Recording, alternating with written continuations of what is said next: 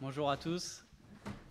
Bonjour à tous ceux qui nous regardent aussi dans le Doubs, en Alsace et au-delà. C'est un plaisir de commencer cette nouvelle série avec vous. Vous êtes assis dans votre salon et le téléphone sonne. Le prénom s'affiche, c'est Louis qui appelle. À vrai dire, vous n'attendiez plus cet appel. Ça fait plusieurs fois que vous essayez de le joindre, mais il ne répond jamais. Il voit bien les messages que vous lui envoyez, vous le savez, mais là encore, pas de réponse. Ça fait des mois que vous priez pour lui. Il a eu une année difficile, très difficile même. Et c'est vrai que l'année n'a été simple pour personne, mais elle a été particulièrement éprouvante pour lui. Ça fait des mois que vous voyez Louis s'éloigner petit à petit de la foi. Et au début, Louis venait simplement moins au culte. Rien de bien inquiétant. On a tous des périodes chargées, on a tous parfois de bonnes raisons pour ne pas venir. Et puis, il faut dire que les temps sont particuliers.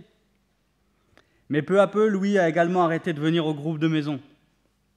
Au début, c'est pareil, il avait de bonnes excuses, il passait déjà des heures en télétravail et ne voulait pas passer sa soirée encore sur un écran. Ou parfois ses journées étaient trop longues et il était épuisé. Là encore, vous compreniez Ça arrive à tout le monde. Mais après un temps, il n'est plus venu du tout. Avec le groupe, vous avez commencé à vous faire du souci, vous avez commencé à prier pour lui. Vous lui avez écrit une carte, mais pas de réponse. Et vous avez fini par vous rendre à l'évidence. Quelque chose cloche, quelque chose ne tourne pas rond. Il y a quelque chose dans la foi de Louis qui n'est plus comme avant. Vous le connaissez depuis des années. Il a toujours été fidèle. Il, a, il est toujours venu à l'église avec joie à participer au culte, venu au groupe de maison. Et vous le savez au fond de vous. La foi de Louis est en danger le téléphone sonne, vous décrochez. Qu'est-ce que vous allez dire à Louis? L'auteur de la lettre aux Hébreux que l'on va parcourir ensemble ces prochaines semaines est dans la même position que vous. Il est en train d'écrire à des frères et des sœurs qui sont tentés d'abandonner la foi, des frères et des sœurs qui veulent quitter l'Église, dont la foi est éprouvée, et qui veulent jeter l'éponge. Et voilà comment l'auteur commence sa lettre, avec une exhortation à se confier en Jésus, et particulièrement deux choses que l'on va voir ce matin, en s'accrochant à sa parole et en s'approchant de lui. En s'accrochant à sa parole et en s'approchant de lui. Je ne sais pas si vous avez remarqué, mais tous les films d'action en particulier, c'est, vraiment prégnant dans les James Bond. Ça commence toujours avec une course-poursuite. On est toujours embarqué dans une action. Et c'est exactement la même chose dans la lettre. Il n'y a pas d'introduction, on est direct dans l'action. Après avoir autrefois, à plusieurs reprises et de plusieurs manières, parlé à nos pères par les prophètes, Dieu nous a parlé par le Fils en ces jours qui sont le dernier. Et directement d'emblée, l'auteur commence. Jésus le Fils est le dernier prophète de Dieu, l'ultime porte-parole, le point final de la révélation. Par le Fils, Dieu a dit son dernier mot. Le Fils n'est pas simplement le prophète ultime, mais c'est aussi le prêtre parfait. Celui qui a présenté le sacrifice parfait, l'agneau de Dieu, comme nous l'a rappelé tout à l'heure Jean-David. Celui qui a purifié son peuple par son sang, celui qui permet aux hommes d'être réconciliés avec Dieu. Et en, plus d'être le prophète ultime et le prêtre parfait, il est aussi le roi glorieux, celui qui a tout créé, celui qui soutient toutes choses par sa parole, celui qui va hériter de tout. L'auteur commence comme une course-poursuite. Et en une phrase, je vous invite alors à laisser vos Bibles ouvertes et puis régulièrement on va regarder dans le texte ensemble. Regardez au verset 3 en une phrase. L'auteur nous donne une clé pour comprendre le livre. Après avoir, c'est la deuxième partie du, du verset, après avoir accompli la purification des péchés, il s'est assis à la droite de la majesté divine dans les lieux très hauts. Et en fait, quand on lit euh, la lettre, quand on lit le livre, on entend plusieurs fois cette phrase. Je vous lis, chapitre 8, verset 1. Or, voici le point capital de ce que nous disons. Nous avons un souverain sacrificateur qui s'est assis à la droite du trône de la majesté divine dans les cieux. Chapitre 10, verset 12. Mais lui, après avoir présenté un seul sacrifice pour les péchés, s'est assis à perpétuité à la droite de Dieu. Chapitre 12, verset 2, les yeux fixés sur Jésus, qui est l'auteur de la foi et qui l'amène à la perfection. Au lieu de la joie qui lui était proposée, il a supporté la croix, méprisé la honte et s'est assis à la droite du trône de Dieu.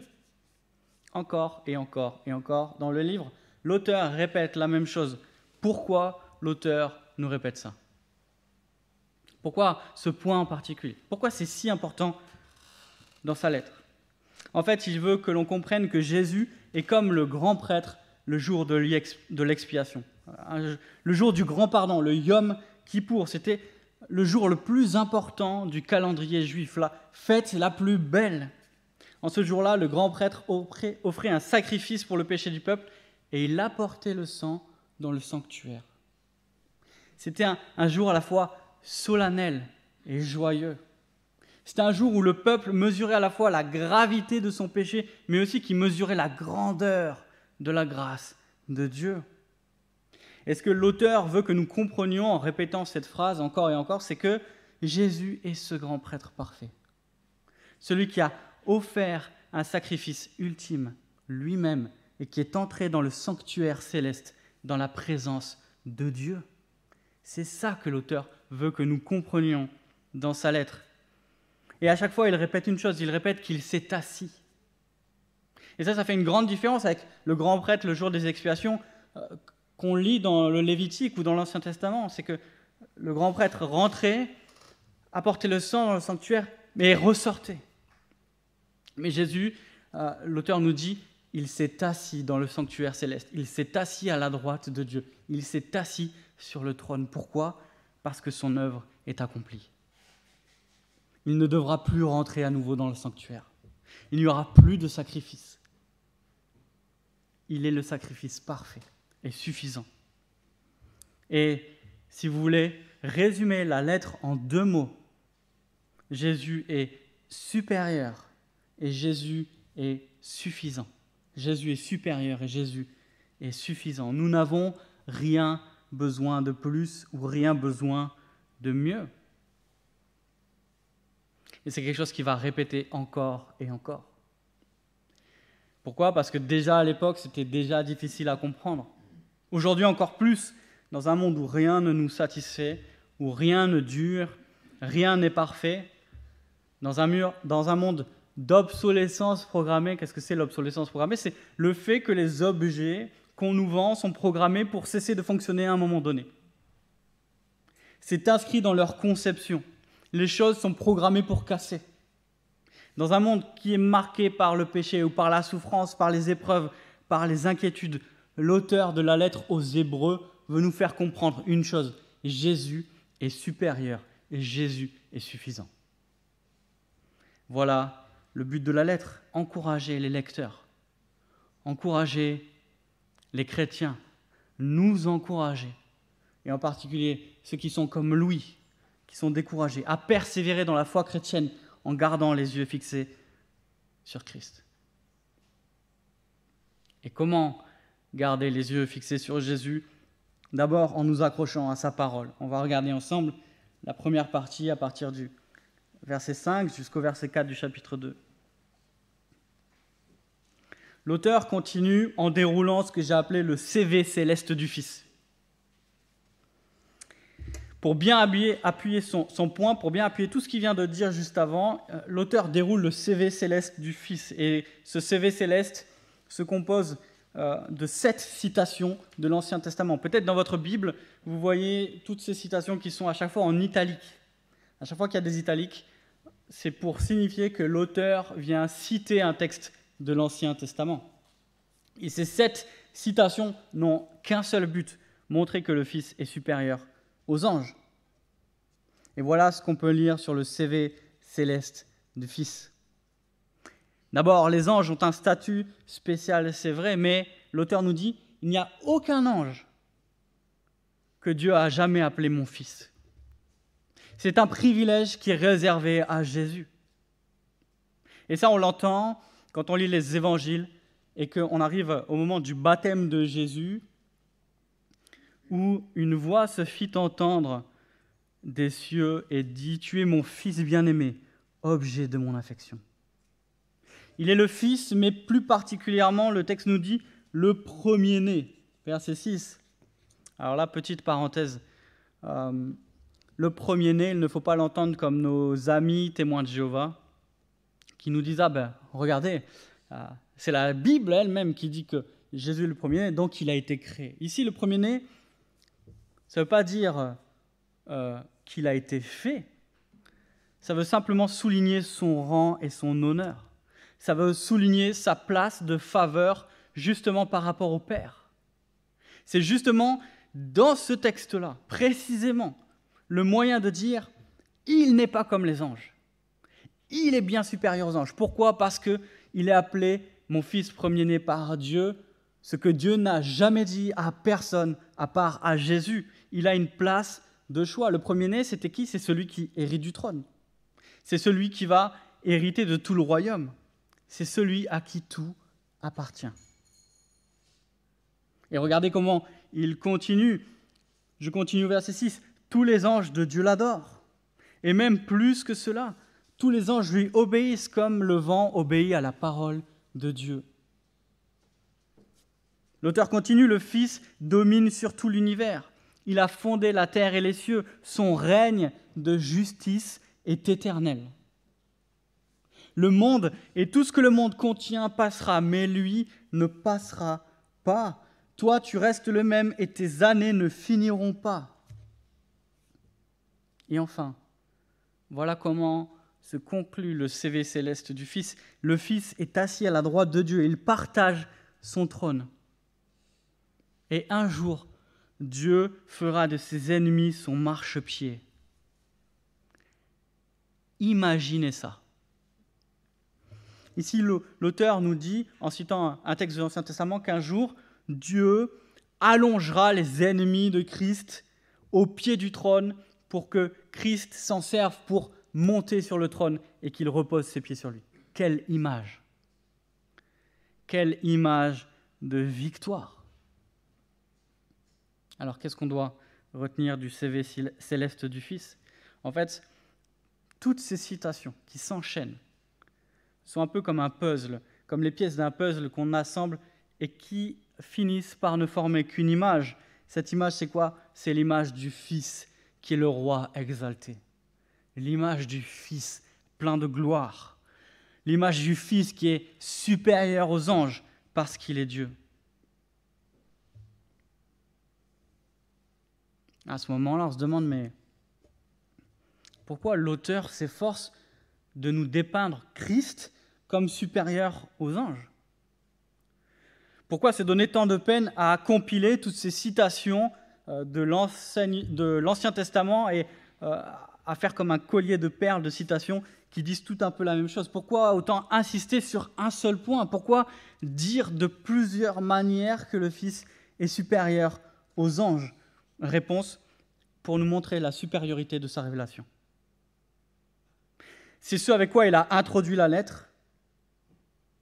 Après avoir autrefois, à plusieurs reprises, de plusieurs manières, parlé à nos pères par les prophètes, Dieu a parlé par le Fils en ces jours qui sont les derniers les anges jouaient un rôle de messager pour le peuple juif. Et dans la pensée juive, la loi était transmise par des anges. On peut le lire dans, dans Actes ou encore dans l'Épître aux Galates. Mais l'auteur ici nous dit la parole du Fils, la parole de Jésus est encore plus importante que celle transmise par les anges. Pourquoi?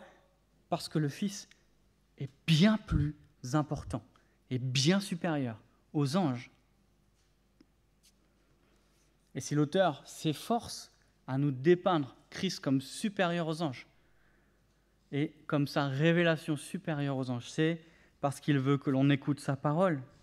Regardez le début du chapitre 2. C'est pourquoi, c'est pourquoi nous devons d'autant plus nous attacher au message que nous avons entendu. L'auteur nous dit, accrochez-vous à l'évangile. Accrochez-vous à la parole du Fils. Accrochez-vous à ce que vous avez entendu. Accrochez-vous à ce que vous ont transmis les apôtres. Pourquoi? Pour ne pas aller à la dérive. Pour ne pas être entraîné à notre perte. En fait, ce que j'ai appelé le CV céleste du Fils, c'est ni plus ni moins qu'un cours de théologie. Un cours de théologie qui porte sur la personne de Jésus. Mais ce cours de théologie, il n'était pas là pour préparer un examen euh, d'école du dimanche. Il était là pour souligner une seule chose. Nous devons écouter la parole de Jésus parce que Jésus est Dieu. Nous devons écouter la parole de Jésus parce qu'il est Dieu. Sa parole est importante parce que Jésus est important. Sa parole est pleine d'autorité parce que Jésus est Dieu. Sa parole est nécessaire parce que c'est Dieu qui nous parle. Et c'est pour cela que nous mettons tant l'accent sur la parole dans notre Église. C'est pour ça que nous voulons mettre la parole au centre de nos groupes de maison. C'est pour ça que nous encourageons chacun à lire la parole dans nos vies personnelles. Parce que quand on lit la Bible, c'est Dieu qui nous parle. C'est Dieu qui nous façonne, qui nous transforme. C'est Dieu qui nourrit notre foi. C'est lui qui fait, par sa parole, grandir notre amour pour lui et notre amour pour les autres, pour nos frères et sœurs, pour notre famille, pour nos amis, pour nos voisins, pour nos collègues. L'amour de Christ grandit dans nos cœurs par la parole de Christ. Mais l'auteur souligne une autre raison ici. Il a peur que si ses lecteurs oublient ou négligent la parole de Dieu, ils partent à la dérive. Et ce qu'il nous dit ce matin, c'est que si on se détourne de la parole de Jésus, on risque de se détourner de Jésus tout simplement. Et c'est exactement ce qu'il se passait pour les lecteurs de la lettre. Au milieu des épreuves, ils étaient tentés de s'éloigner de la foi. Ils étaient en train de dériver. Ils étaient tentés de quitter l'Église, tentés de lâcher la foi. Pourquoi? Sûrement pour les mêmes raisons que nous aujourd'hui. Parce que dans l'épreuve, on peut oublier qui Jésus est. On peut oublier dans l'épreuve que Jésus est tout ce dont nous avons besoin. Que sa parole, elle est vraie. Sa parole, elle est nécessaire. Sa parole, elle est utile. Sa parole, elle est efficace. Et dans l'épreuve, on est tenté de détourner les yeux de Christ pour les tourner vers nous-mêmes. Pour regarder l'épreuve. Pour regarder la difficulté. Et la difficulté est grande parfois. Les épreuves sont difficiles, mais Jésus est plus grand. Jésus est plus beau.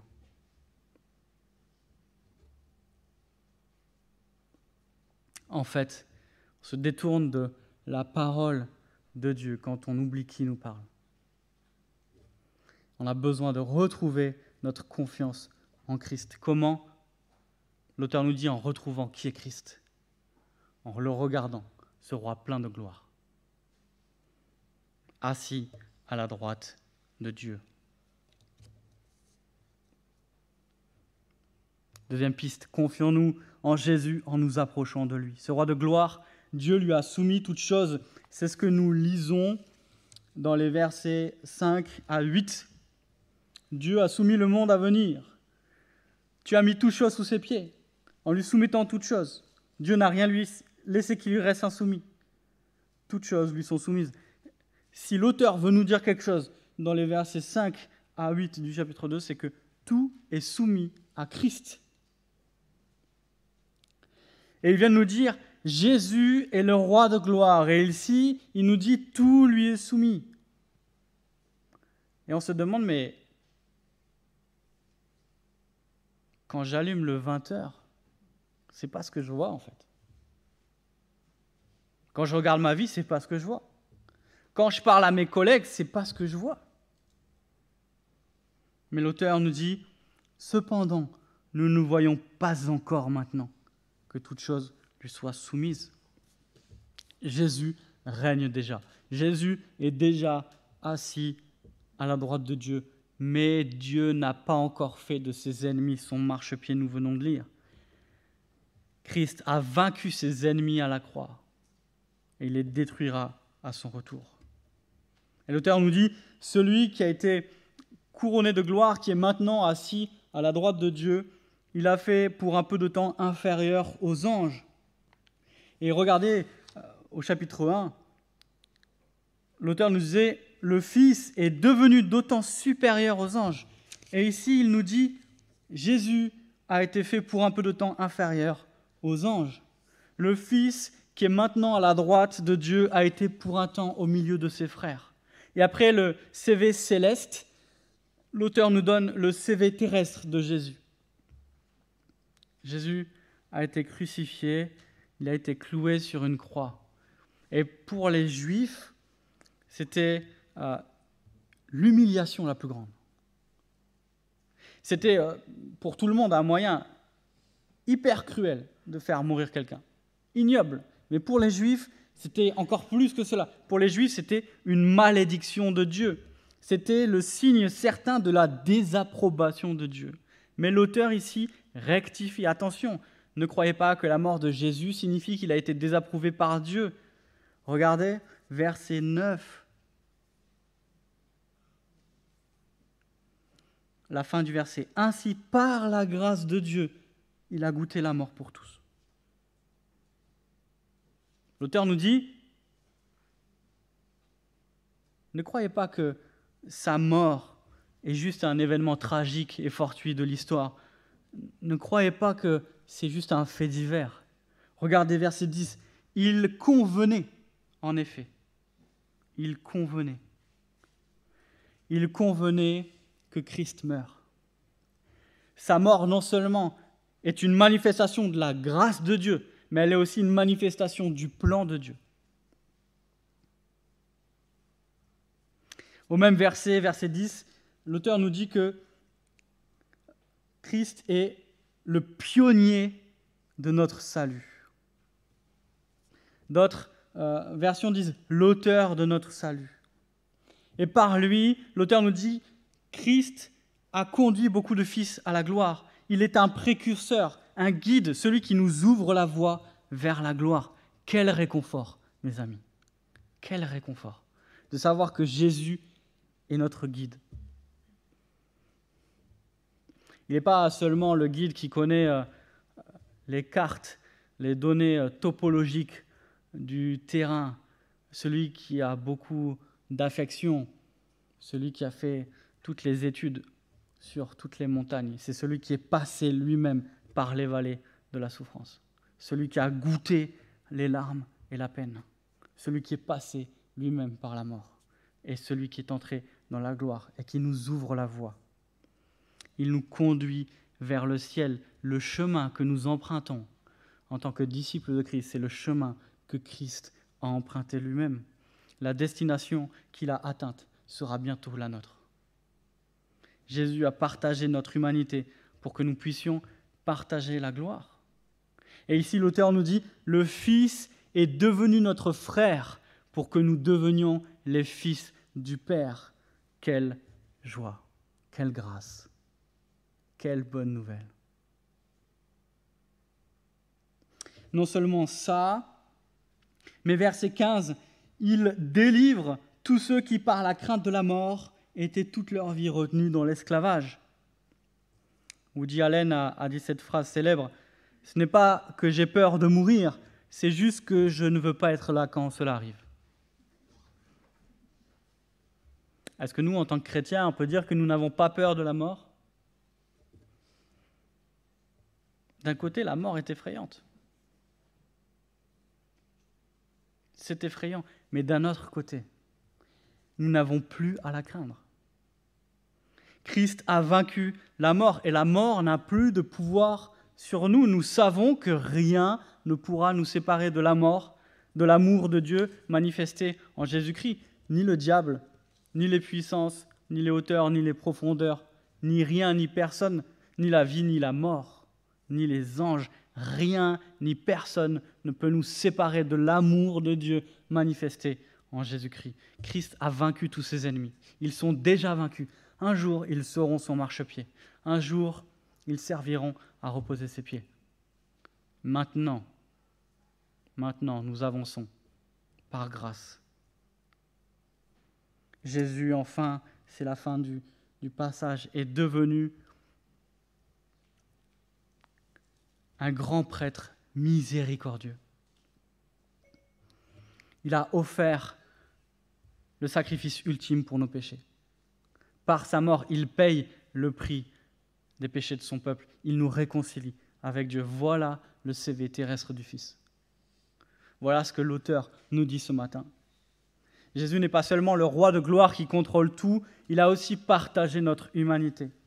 Il a aussi connu les souffrances, il a aussi connu la mort et il peut nous comprendre.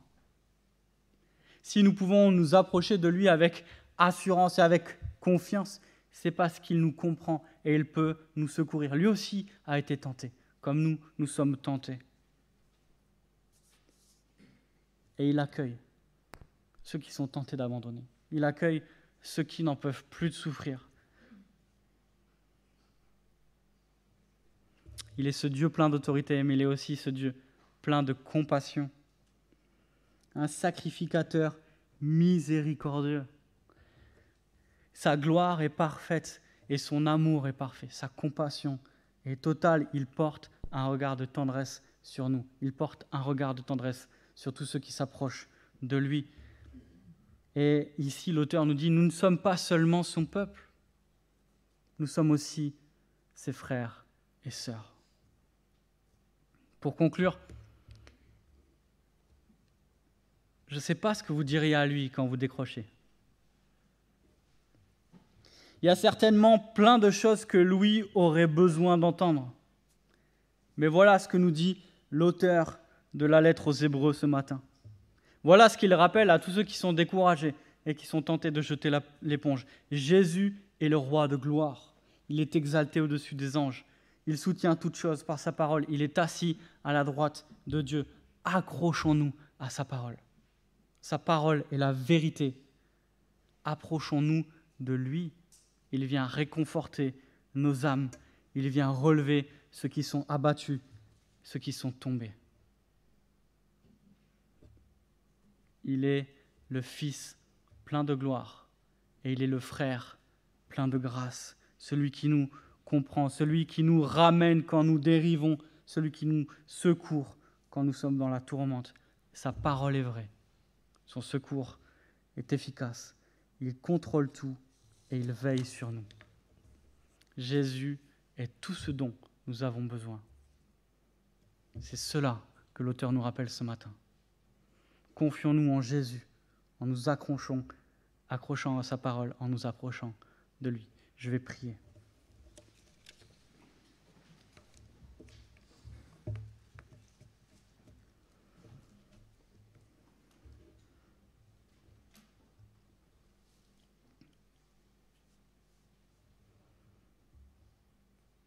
Père Céleste, merci pour ta parole qui nous fait du bien.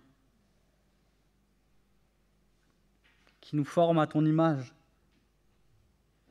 qui nous rend conforme de plus en plus à ton caractère, mais aussi qui nous fait du bien à l'âme. Et Seigneur, il y a bien des choses que nous pourrions entendre, mais voilà ce que nous entendons ce matin. Christ est supérieur et suffisant. Aide-nous, Seigneur, à avoir une pleine conviction de ces paroles que ce ne soit pas juste des choses que nous savons, des choses que nous tenons pour vraies, mais des choses qui changent notre manière de voir le monde, qui changent notre manière de voir les épreuves, qui changent notre manière de te voir. Garde-nous, Seigneur, de penser que nous aurions besoin de plus ou de quelque chose de différent de Jésus. Il est tout ce dont nous avons besoin. Et Seigneur, nous voulons en être convaincus. Viens combattre en nous l'incrédulité. Sa parole est certaine.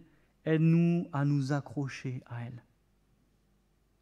Aide-nous à faire d'elle nos délices, à la méditer. Comme le miel est bon au palais, douce est ta parole, Seigneur. Aide-nous à l'expérimenter. Aide-nous à courir dans les bras de Jésus, alors que dans l'épreuve, nous sommes tentés de courir loin de Jésus. Merci pour cette assurance que il nous secourt parce qu'il nous comprend. Il est passé par les souffrances, il est passé par la mort et il nous conduira dans la gloire. Et Seigneur, je te prie plus particulièrement ce matin pour ceux qui sont dans la tourmente, ceux qui sont peut-être comme Louis, ce personnage dont on a parlé, ceux qui luttent, ceux qui peut-être sont prêts à jeter l'éponge, ceux qui nous regardent de chez eux parce qu'ils ne veulent plus venir. Seigneur, fais-leur, fais-nous redécouvrir la beauté de la grâce de Jésus-Christ. Que nos yeux s'émerveillent par sa gloire. Que nos cœurs se remplissent de joie pour sa grâce. C'est en son nom que nous te prions. Amen.